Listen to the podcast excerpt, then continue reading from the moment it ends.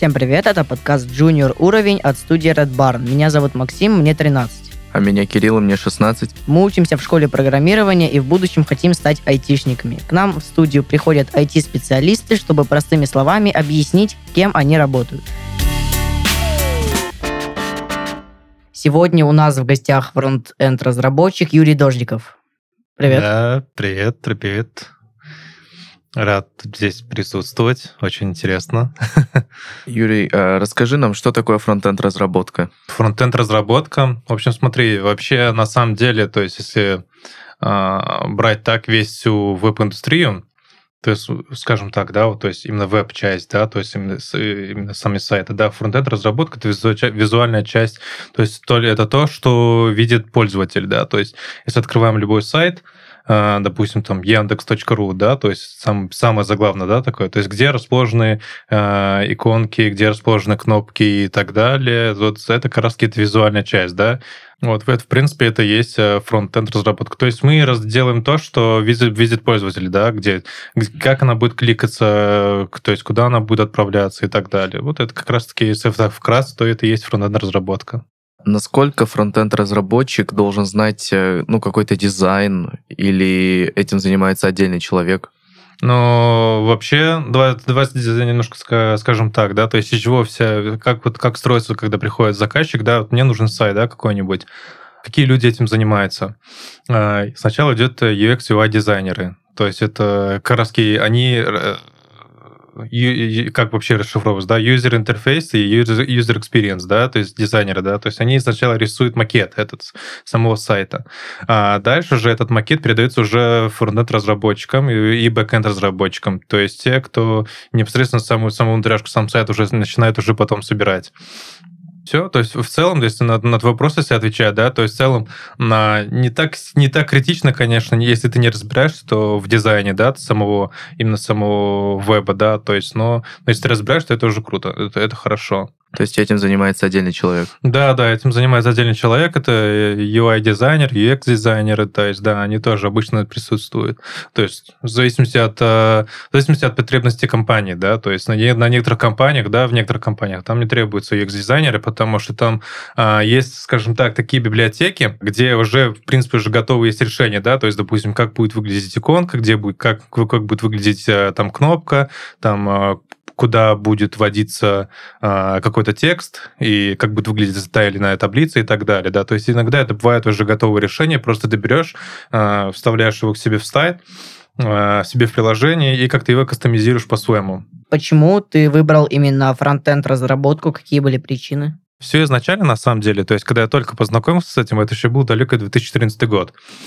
А, я тогда работал в другой сфере, я тогда работал барменом, и был постоянно гость, который приходил за бар, мы с ним общались очень долгое время, ну, всегда все время приходил с компьютером, говорю, что ты делаешь? Я говорю, я фронтенд-разработчик. Я говорю, что это такое? О, сейчас тебе покажу. Мне он тогда показал, мне тогда на тот момент все это заинтересовало, я начал что-то разбираться там, и в какой-то момент я подумал, да нет, мне, наверное, не совсем это мое, я не, не мое это, и все, я отложил это в долгий-долгий ящик, да. Э, и в 2020 году, когда произошел локдаун, я так понял, ага, вот надо что-то менять, надо что-то делать. Вот. И а примерно за год до этого я начал уже думать, как мне менять свою жизнь, потому что я работал в общепите, то есть в ресторане, да, работал там официантом. И я понимал то, что нужно что-то делать, нужно что-то менять, потому что уже, уже тяжело было даже элементарно стоять очень долгое время, да, то есть уже все, не, не выдерживаешь. И поэтому подумал, надо что-то менять, надо что-то делать. И пришел так к фронтенд-разработчику. Как именно? Я посмотрел так, то есть по рынку, кто сейчас больше востребованный, то есть э, либо фронтенд разработчики, бэкенд разработчики, там есть э, разработчики там игр и так далее, да, то есть там на самом деле, то есть э, рынок IT, он очень большой, он прям очень громадный. Я так подумал, мне всегда нравилось то, что что я делаю, я сразу же это вижу. И я решил делать, именно пойти на как во фронтенд, потому что все, что ты делаешь, все, что ты видишь, какой ты код пишешь, это сразу же, в принципе, это все видно у тебя сразу на, на экране. А как ты считаешь, если бы тот самый клиент занимался, допустим, не фронтенд разработкой, а, допустим, он создавал игры, то ты бы все равно пошел во фронтенд разработку или все-таки создавал игры? Да, интересный вопрос. Я, наверное, пошел бы все-таки во фронтенд, потому что в индустрию игр там нужны такие языки программирования, потому что, смотрите, э, если так немножко углубиться, да, то JavaScript — это не совсем математический язык программирования, да, то есть не, не совсем под это заточен. Там же все-таки нужна больше математика, да, то есть некоторые языки, некоторые специальности тебе нужно, чтобы ты хорошо знал математику. Так как я математику не очень хорошо знаю, то есть поэтому я для себя выбрал именно веб-разработку. И вот, и если так косвенно, то да, наверное, я бы все равно пошел бы во фронтенд, либо во что-то другое. Но в геймдев, наверное, навряд ли. Навряд ли. Потому что, чтобы быть гейм, чтобы работать в game-разработке, то есть в геймдеве, game development, да, то есть э, нужно, чтобы ты сам этим увлекался, чтобы ты сам был геймером, чтобы ты сам играл какие-то игры или еще что-то вроде этого. А так как ты, я не особо геймер, я возьму там, закачаю себе на телефон какую-нибудь игру, да, немножко поиграю, и, ну и все, надоело, мне больше не играю. Ну, как-то так. На каких языках ты программируешь, и какой был первый язык, на котором ты начал кодить? Но как раз-таки вот э, JavaScript, это потому что основа всего веба. И иногда, ну как-то давно я пробовал э, кодить, э, то есть просто не, даже не кодить, а просто знакомился с PHP, но понял то, что PHP сейчас уже не актуален, он немножко... Есть еще, конечно, много проектов, где еще требуются PHP, PHP разработчики, там очень много legacy кода, то есть очень много того кода, который уже был написан, его нужно поддерживать. Вот. И сейчас такие разработчики тоже востребованы, но уже не так сильные, как э, JavaScript разработчики. И он уникальный язык на самом деле, в том плане, что ты можешь писать не только там визуальную часть, да, то есть интерфейсную часть, да, допустим, сайта, но ты еще можешь еще писать серверную часть сайта, да, коим сейчас я сейчас тоже начинаю немножко знакомиться чтобы быть еще бэкэнд разработчиком, чтобы немножко в этом тоже разбираться, чтобы немножко в этом понимать. И поэтому я для себя выбрал JavaScript, да. Вот, я смотрел другие языки, я смотрел другие еще Python, ну, то есть, но для меня я посмотрел, то есть, э, посмотрел, как он выглядит, то есть на образец кода посмотрел, я его не совсем понимаю, где начало, где конец. Ну, то есть для меня это немножко такой чужой язык, поэтому, ну, пока так. Пока так. В будущем я, может быть, что-нибудь еще по поизучаю. Мне всегда нравилась iOS-разработка, то есть вообще, то есть вот эти приложения еще. И в будущем я, наверное, то это изучу это изучу попозже. А какие, по твоему мнению, сейчас самые актуальные языки, которые, ну, на которые стоит обратить внимание и которые стоит э, изучить, возможно? А, смотри, в зависимости от того, чем ты хочешь заниматься. Допустим, вот э, веб-разработка. Вот веб-разработка изучает JavaScript. То есть это прям вводная часть, она очень... И сам язык, на мой взгляд, он очень простой, он очень понятный, то есть э, ничего в нем сложного нет, но еще можно, если ты веб-разработка, прям э, тебе нравится веб-разработка, ты можешь пойти в бэкэнд, например, да, и ты можешь изучать Python. А Python, говорят, он еще, он еще проще, то есть он, он вообще очень простой в использовании, то есть он очень пластичный. И вот, я думаю, что для начала, э, как, как, как вариант, да, можно было и тот, и тот попробовать. А там ты уже для себя уже дальше решил бы, что тебе больше нравится. То есть либо Python, либо JavaScript. А в будущем все-таки хочешь изучить Python или не хочешь браться? Наверное, нет. Наверное, нет. Все-таки я хочу больше изучать именно мобильную разработку, да, хочу, потому что вся наша жизнь, она с десктопа переходит э, на, на телефоны, то есть именно на мобильную часть, на, на мобильной версии, да. Именно поэтому я ушел бы, наверное, больше в мобильную разработку. И мне, я же говорю, мне всегда нравился Swift, это язык программирования для iOS.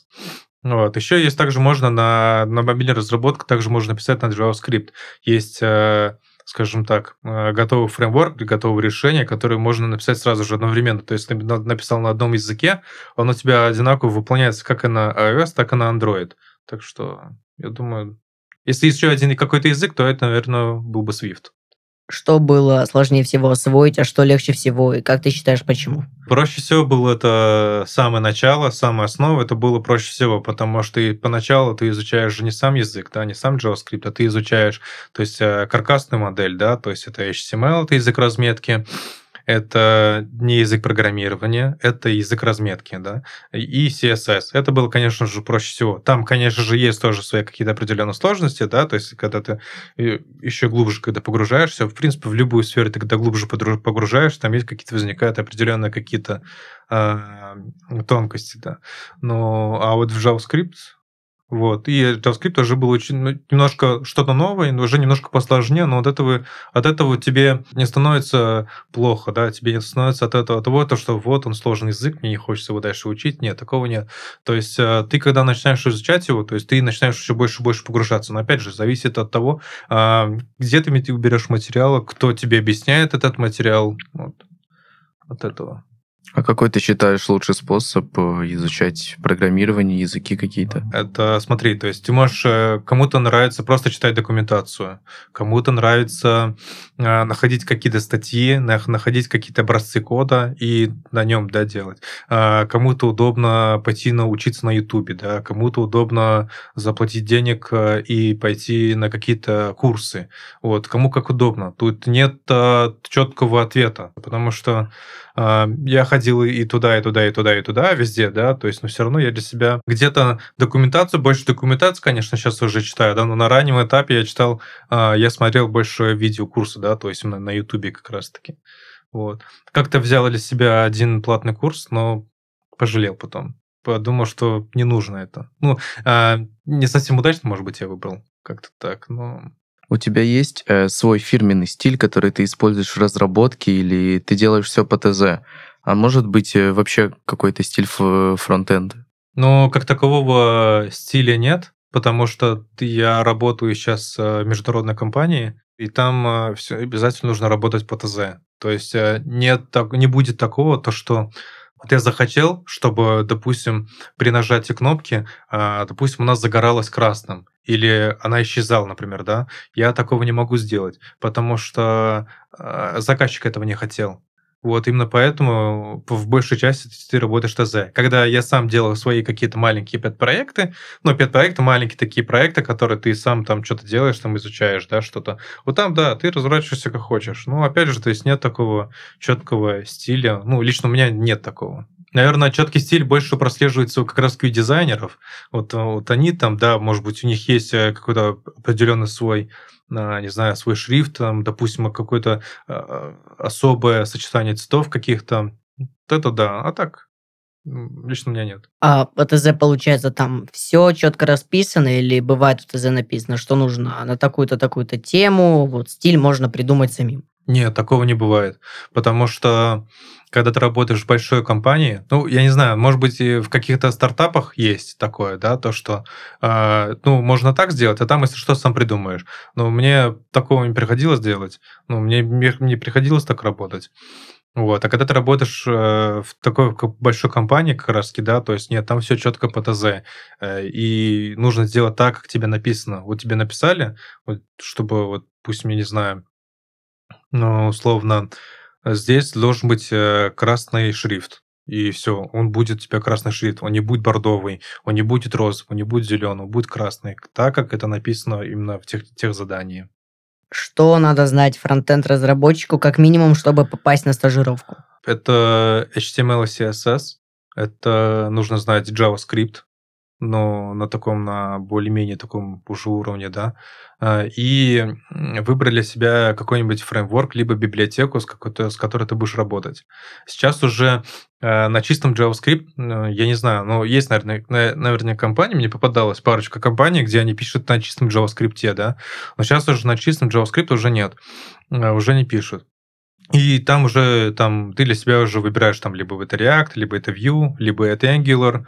Это, то есть это разные такие, скажем так, библиотеки, фреймворки, да. То есть я работаю с React, как раз таки это библиотека React, которая э, была создана одной компании, которая сейчас уже не нужно, не нужно говорить вслух, да, она, потому что текст считается экстремистской, но я думаю, что кто будет слушать, они поймут. Я выбрал ее для себя. Вот. Почему? Потому что она была очень востребованная. Она, то есть, открываешь элементарно HeadHunter открываешь и смотришь, сколько там вакансий, да, по нему. Выбор очевиден, да, значит, это востребовано, значит, ты выбираешь это. Но есть, допустим, такие, такие тоже маркетплейсы, например, как Озон.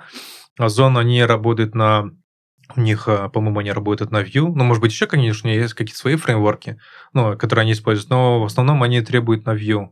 Вот, и так вот. И ты выбираешь, опять же, да, ты выбираешь, вот опять же, вернемся, да, HTML, CSS, JavaScript, и выбираешь какой-нибудь фреймворк. И обязательно начало э, нужно знать основы гид. Гид — это э, немножко если так погрузиться, это то, где ты хранишь свой код. То есть, вот представьте, одна социальная сеть, вот работает одна компания, да, и, допустим, каждый работник она выгружает свой код, он, он выгружает свой код в одно какое-то, в одно какое-то хранилище, да, и вот, и нужно знать именно, как работать именно с этим хранилищем, как, его, как оттуда забирать этот код, как его клонировать, как его добавлять, как его изменять и так далее, как его удалять, например, тоже. Как обстоит ситуация на рынке с фронтенд-разработчиками, и много их или нет, и стоит ли новичкам подумать о том, чтобы выбрать другое направление, а не фронтенд-разработку? Фронтенд-разработка, она была, есть и будет востребованная, потому что специалистов не хватает. Ну, прям особенно, не знаю, ну, не знаю, как в других странах, да, но вообще в целом, если по миру, они очень сильно востребованы, э, фронтенд-разработчики. И если вас интересует, то да, конечно. Элементарно можно посмотреть по тому, сколько вакансий если вас интересует какая-то профессия, допустим, IT-профессия, да, то есть тестировщик, фронтенд, разработчик бэкенд, там, там GoLang, там, либо C-Sharp, разработчик Python, Python или еще что-то, открывайте просто Headhunter, ну, допустим, да, то есть это доска объявления по работе. И все, и там, там, там четко будет ясно показано то, что фронтенд-разработчики, они востребованы. Если вы задумали, то вперед, только вперед. Но, опять же, то есть здесь очень без конкуренции, конечно же, никуда нельзя. То есть, да, то есть никуда. То есть, опять же, здесь будет тоже конкуренция. То есть, и вам нужно будет показать себя э, с наиболее лучшей привлекательной стороны. А сложно ли э, вот э, лично тебе найти работу или стажировку? Да, я не искала сейчас. Нет, наверное. ну в начале. В начале? В начале было, ну, как относительно, конечно. А, я искал работу, ну, я очень хотел, я очень хотел найти работу. Я, как ты, допустим, там, ты работаешь, работаешь там официантом, ты раз вышел, допустим, там в этом, а, в кабинете такой маленький, и начинаешь всем подряд просто начинаешь отправлять свое резюме. В день я отправлял где-то штук по 100. И где-то через два месяца я нашел свою первую работу. Да, можно сказать, что, ну, опять же, это, наверное, а, это все зависит от удачи и зависит от твоего стремления, от того, насколько ты, от твоего желания, считаю, тоже немаловажно. Работу или стажировку? Ты сразу попал на работу? На работу, на работу. Сразу попал на работу. И я всем рекомендую, на самом деле, ну, опять же, то есть от, от, от а, все нужно смотреть, индивидуально. Если, допустим, вы только что закончили там а, какое-то учебное заведение, то есть, допустим, будет то колледж, училище, либо там э, институт какой-то, то вам можно найти какую-нибудь стажировку. То есть, а еще лучше, лучше сразу искать работу. Потому что ты стажируешься, когда ты пилишь свои проекты. Это априори. То есть ты хочешь ты этого или нет, уже ты так и так стажируешься. Потому что тебя на техническом собеседовании тебя уже, то есть тебя уже спрашивают по-другому какие навыки должны быть у фронтенда, какие hard и софт скиллы, насколько фронтенд разработчик должен понимать графический дизайн и нужно ли ему это? Ну, графический дизайн я сказал уже, то есть в целом не так сильно обязательно знать. Ну, на элементарно, то есть на нативном уровне, то есть, да, ты э, предполагаешь, что, допустим, э, стрелочки перелистывания страниц, они должны быть именно в, в определенном месте, да, то есть, или как это подразумевает сама веб-страница, да, как, как, как, как она там должна быть например, хард-скиллы, ну, в принципе, я сказал, то есть это, то есть помимо того, то, что какие у тебя эти проекты, ну, а, какие языки программирования, какими технологиями ты владеешь, это, конечно, тоже важно. Софт-скиллы ты должен быть, э, ну, на мой взгляд, таким, каким ты есть. То есть э, ты не нужен, если, например, ты закрытый, то есть ну, не нужно показывать, то есть по-другому что-то обратно, и также и наоборот. А, показывать всегда, допустим, а, как это сказать, как это называется, когда проявляешь инициативу только тогда, когда это уместно, да, то есть они постоянно, да, то есть это все зависит от, все от ситуации зависит, вот.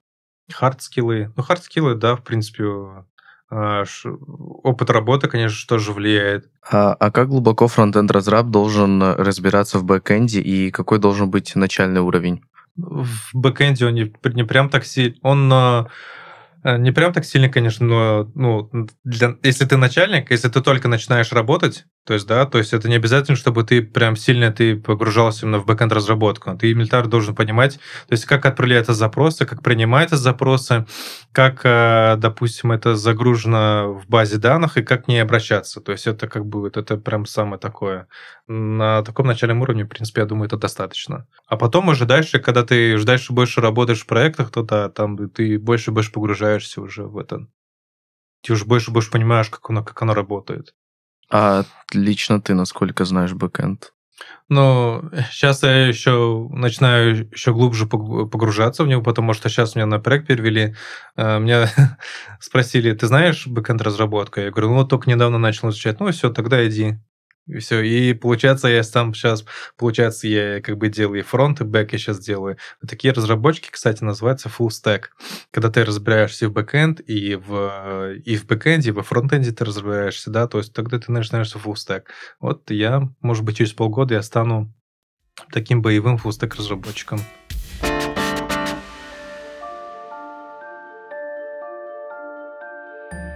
Наступил новый учебный год. Сегодня наши студенты пройдут традиционную процедуру распределения, которая отправит их на подходящий факультет. Тот студент, чье имя я назову, выйдет вперед, и я надену ему на голову распределяющую шляпу, которая определит дальнейшую судьбу. Прошу выйти Романа Уизли. Вижу, что умеешь говорить с другими людьми и не боишься задавать вопросы как устно, так и в письме. Умеешь работать в команде и не перекладываешь на других ответственность за свои задачи. Это достойно похвалы. Важнее разве что твое умение работать на опережение и предотвращать серьезные проблемы. Решено. Учиться будешь на факультете фронт-энд разработки. Этот факультет даст тебе важные знания. Навык пользования JavaScript, главного инструмента фронтенд-программиста, уверенное использование фреймворков React и Redux, которые сокращают количество кода и автоматизируют рутину. Наставники школы Hexlet помогут тебе научиться разбираться в архитектуре кода, в алгоритмах и сопутствующих инструментах. Спонсор этого сезона – образовательная платформа программирования Hexlet. Hexlet – это доступная теория, море практики в онлайн-тренажере и практикующие разработчики в качестве наставников. А еще это 30 тысяч айтишников в одном большом комьюнити. В Hexlet убеждены, что научить программированию можно без привязки к языку. На занятиях вам объяснят, как строить сложные вещи на основе простых. Обучение проходит вместе с наставником – в группе или индивидуально. Возраст и профессиональный бэкграунд не имеют значения. 60% студентов Хекслет сменили сферу деятельности кардинально. Станьте одним из них уже сегодня. Ссылка в описании.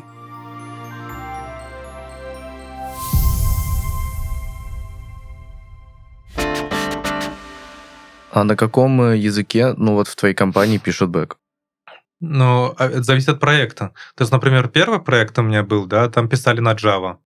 А вот сейчас, где я работаю, да, на, на этом проекте, да, то есть тут уже на JavaScript пишут. То есть Java, JavaScript — разные языки, да, если на всякий случай там многие путают. Вот, ты же пишешь на Java, да, на JavaScript. Ну, это Java, нет, JavaScript. Вот, а, там был, там все, и опять же, зависит от проекта, то есть насколько он, насколько он нагруженный. Если он сильно нагруженный проект, то есть, допустим, да, то тогда, да, то лучше проект выбирается на Java, конечно же, да. А если проект не сильно нагруженный, то есть, допустим, да, то есть им э, пользуется не такое большое количество пользователей, да, то есть, в принципе, JavaScript тоже подойдет. Не хочешь со временем переквалифицироваться в другую IT-сферу? В другую IT-сферу? Ну, вот я же говорил, да, мне интересна мобильная разработка. Да, я, я может быть, может быть, в будущем перейду в мобильную разработку. Но я думаю, что чем дальше больше буду работать, я, наверное, уже больше буду...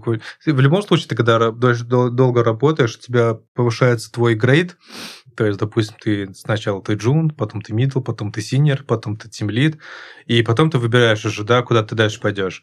То есть, либо ты будешь дальше с кодом работать, либо ты пойдешь в менеджмент. Вот, я пока еще для себя четко не решил. э, куда бы я хотел больше пойти. То есть остаться в разработке, то есть больше ковырять с кодом, либо уже больше в менеджмент пойти. Я еще пока для себя не решил. Какие IT-сферы на данный момент, по-твоему, сейчас самые актуальные и перспективные? Да, все.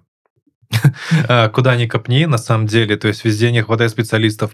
Э, элементарно можно посмотреть по тому, насколько сильно э, э, активизировались все эти курсы по IT, да, то есть куда ни плюнь, куда ни посмотри, везде реклама IT, IT, IT, давай идем к нам, идем к нам, идем там, будешь у нас учиться. Везде нужны тестировщики, везде нужны, допустим, как и фронтендеры, так и бэкендеры нужны, да, везде нужны Допустим, сейчас, ну, сейчас, наверное, по большей части, я могу сказать по языкам, да, по языкам программирования, которые сейчас очень сильно востребованы.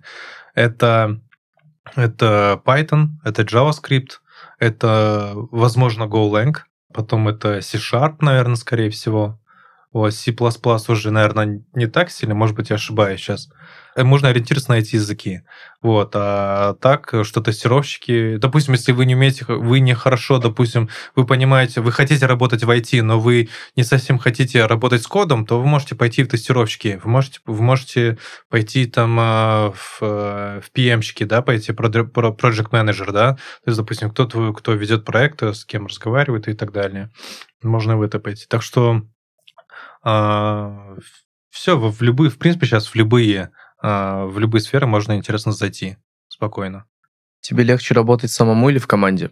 А, я все-таки и сказывать, наверное, мое прошлое, то есть, э, что я работал в общепите, и поэтому для меня проще всего работать в, в команде. И а, если меня пригласили бы на проект, где я должен был бы работать один, я бы, наверное, не согласился, потому что я все-таки привык работать в команде, потому что бывает такое, то что да, ты иногда некоторые ответы ты можешь посмотреть, ну, допустим, какие-то у тебя запросы, задачи, ты можешь посмотреть где-нибудь там в интернете, да, но иногда ты можешь э, э, но лучше всего порой нужно, можно спросить у команды. И либо, либо у той команды, которая до этого работала над этим проектом, да, как-то так но все равно лучше в команде работать. Ну, это на мой взгляд. А ты сейчас работаешь на удаленке или в офисе?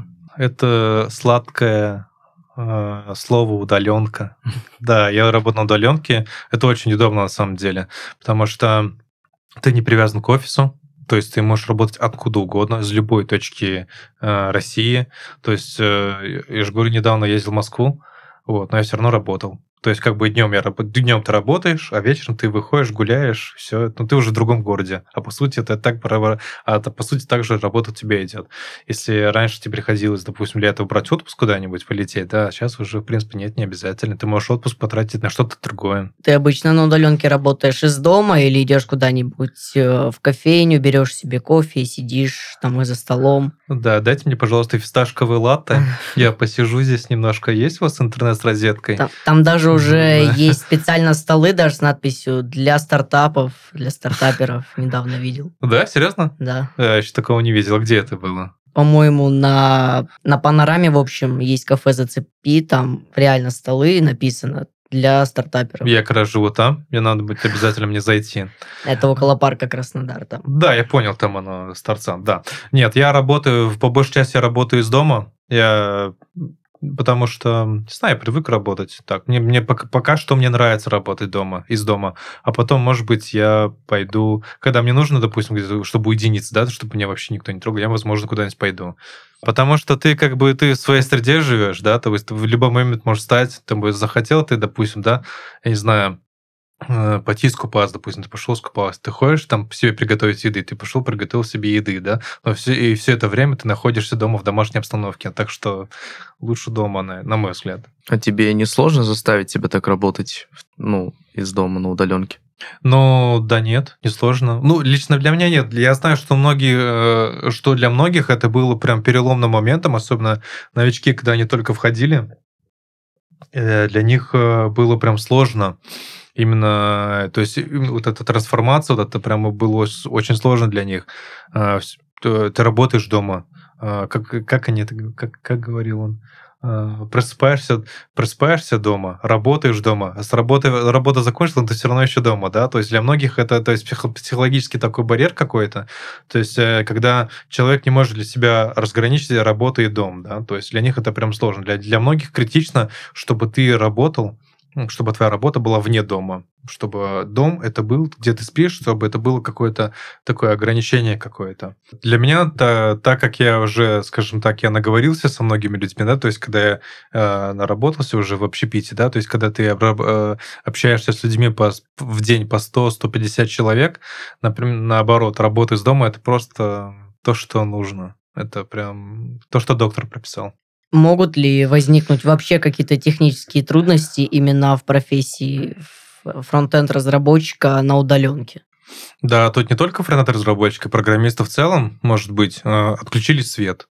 Все, и ты не можешь работать. Ну, можно, конечно, быстренько подрубить, допустим, мобильный интернет, да, но опять же, то есть батарея на телефоне, она у тебя не вечная, то есть э, бывает такое, то, что все, все, нет Wi-Fi, или, допустим, ну, нет интернета, да, например, ну, бывает такое. Э, я помню, ну, ну, буквально сегодня у меня что-то какой-то сбой был непонятный. Вот не было интернета, и все, по сути, ты все, ты не работаешь какое-то время.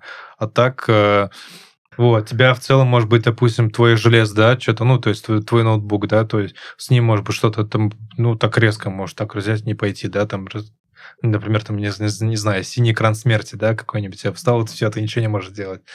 Так, а в целом, ну, какие-то такие, да, бытовые, может быть, такие проблемы. Сосед залил тебя, все, ты остановился, да, все, ты, опять же. Не хотел создать свой бизнес, помогающий фронтенд или фуллстек разработки приложений? О своем деле, о своем бизнесе, именно в частности в IT, я пока еще не задумывался. А, для меня это все-таки ведение своего дела, для меня оно как-то пока еще сложное, то есть э, сложно осязаемое как-то для меня. Пока еще нет. А в целом, то есть, допустим, э, ты так, а, помогаешь, э, когда ты работаешь, в любом случае ты помогаешь, да, допустим, знакомый, допустим, раз начинает, когда только а, не врывается войти, да, Юра, вот это подскажи, где вот это взять, а Юра, подскажи, как здесь вот это делать. Туда ты, конечно же, подсказываешь, то есть ты хочешь, не хочешь, ты подсказываешь. Если бы ты создавал свой бизнес в IT, то что бы это было? Ну вот сейчас, что тебе, допустим, нравится? Может, студия разработки игр или там студия разработки мобильных приложений?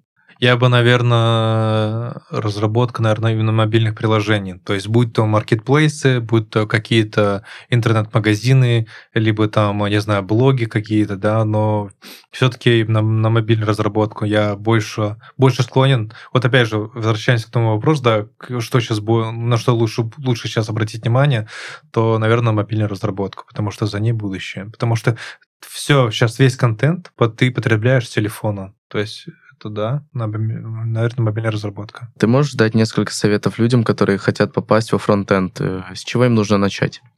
А, не нужно думать о том, что нужно знать математику. Я тому пример. Я математику ну, плохо знаю. А, ну, то есть я перестал ее учить где-то в восьмом классе. Ну, то есть у меня такой переходный сложный возраст был. Вот. А, не обязательно тебе знать английский язык. То есть многие считают, что вот я не, я не пойду программирование, там нужно знать английский язык. Нет, это не совсем так. То есть тебе в целом тебе не нужно английский язык знать. Потому что, ну, попозже, ну, в любом случае, ты начинаешь работать, ты начинаешь изучать какую-то документацию, то в любом случае, так или иначе, ты попозже, ты сам начнешь уже смотреть какую-то документацию или где-то какие-то вопросы, ты будешь искать на английском языке. Но в целом, то есть для, для старта тебе это не нужно. Это во-первых. То есть не нужно знать математику, не обязательно, не, нужно, не обязательно знать английский язык.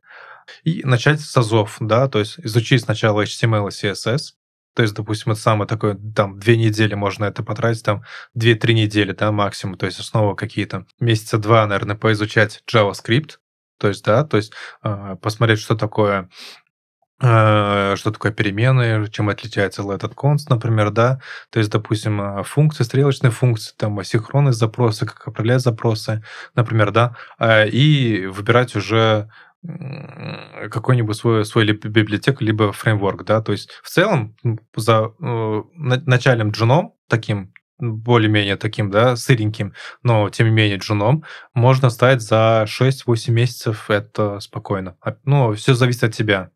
Если сначала нужно задать, задать наверное, вопрос, да, готов ли ты а, вместо того, чтобы там, там гулять на улице, да, допустим, там привык каждый день гулять на улице, да, а, а во время учебы ты будешь гулять на улице только один раз в неделю, то есть в воскресенье, да, например, или там в субботу. Вот готов ли ты себя полностью этому потратить? А, насколько ли тебе, насколько ты будешь усидчивый в том плане, что тебе нужно, вот бывает такое, ты сидишь на три строчки кода, ты, ты сидишь и думаешь, как же ее решить, как, как, же, как же сделать так, чтобы эта функция начала работать. Вот, как-то так. А, как только ты для себя это решишь, и как, как только ты поймешь, что да, мне это нравится, то, в принципе, все остальные моменты для тебя отпадают. А нельзя как-то совмещать личную жизнь и изучение программированию? А, сложно, но можно. Нет ничего невозможного. Нет ничего невозможного. У меня, я, и вот опять же, я тому пример, да, я женат, да, мне пока детей нет, и меня, я работал именно в общепите. Это когда ты с утра до, до ночи, ты когда приходишь домой, ты уже ничего не видишь, ты только идешь в душ и, куп, и спать, все. И так ты можешь э, в, в неделю, там, не знаю, 5-6 дней ты можешь так работать. И тем не менее, ты, ты, ты все равно ты для себя находил время для разработки, для изучения, для обучения. Так что в целом, да, можно совмещать. Но опять же, то есть э, нужно, допустим, своих, ты свою семью, своих родных, да, допустим, если привыкли там, что они, что ты с ними проводишь время, да, то есть ты говоришь, нет, сейчас чуть-чуть, я, наверное, чуть меньше с вами время буду проводить, потому что мне нужно для, для моего будущего как четко ты для себя рамки поставил, как четко ты поставил какие-то границы для среди своих близких, то вопросы сами себя отпадают. А ты говорил, что вообще пить это очень э, много работал, то есть с утра до ночи. А сколько сейчас длится твой рабочий день примерно? Примерно э, часов, ну, 8 часов. Вот. Но бывает такое, то, что и там, а, допустим, тебе прилетает одна таска, да, за день. Бывает такое, да. То есть и ты решил за час. И все. Ты можешь отдыхать весь день. И ты в целом, да, там можно и работать и 2-3 часа, вот, но в целом, да, у тебя рабочий день, у тебя 8 часов, то есть ты все это время ты находишься за компьютером, ты всегда должен быть онлайн. У тебя бывает такое, то, что у тебя задача может резко прилететь, да, ты, ты должен моментально должен ее решать. В целом, я, наверное, ответил на ваш вопрос. У тебя есть какой-то четкий график, то, что вот э, с 10 до 6 ты работаешь, или просто в течение дня у тебя так получается, что примерно 8 часов тратишь? Примерно 8 часов я трачу. Ну, смотри, э, когда ты работаешь в компании, э, в крупной, у тебя по утрам идет дейли. Дейли — это как собрание.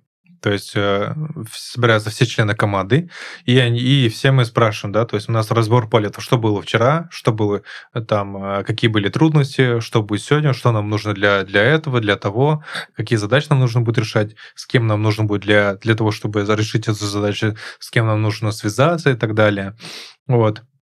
И в целом, то есть где-то до 6 э, я, да, я, то есть я работаю где-то так. Ну, иногда, конечно, у меня есть перерывы на обед, у меня есть перерывы, допустим, там, если мне что-то вроде, если время позволяет, я еще стараюсь э, позаниматься немножко. Ну, то есть на там этот побегать и так далее, mm. чтобы это, потому что сидячий образ жизни, он нехорошо сказывается на тоже на здоровье, да, потому что немного движения нужно тоже. У нас сегодня в студии был фронтенд-разработчик Юрий Дождиков. Э, Юрий, спасибо, что ответили на наши вопросы. Да, вообще не трудно, если что, обращайтесь. С вами был подкаст Junior Уровень. Это Кирилл. И Максим. Всем спасибо за то, что были с нами. Делитесь э, подкастом в своих соцсетях и ставьте лайки. Пока-пока. Пока. Да, всем пока. -пока.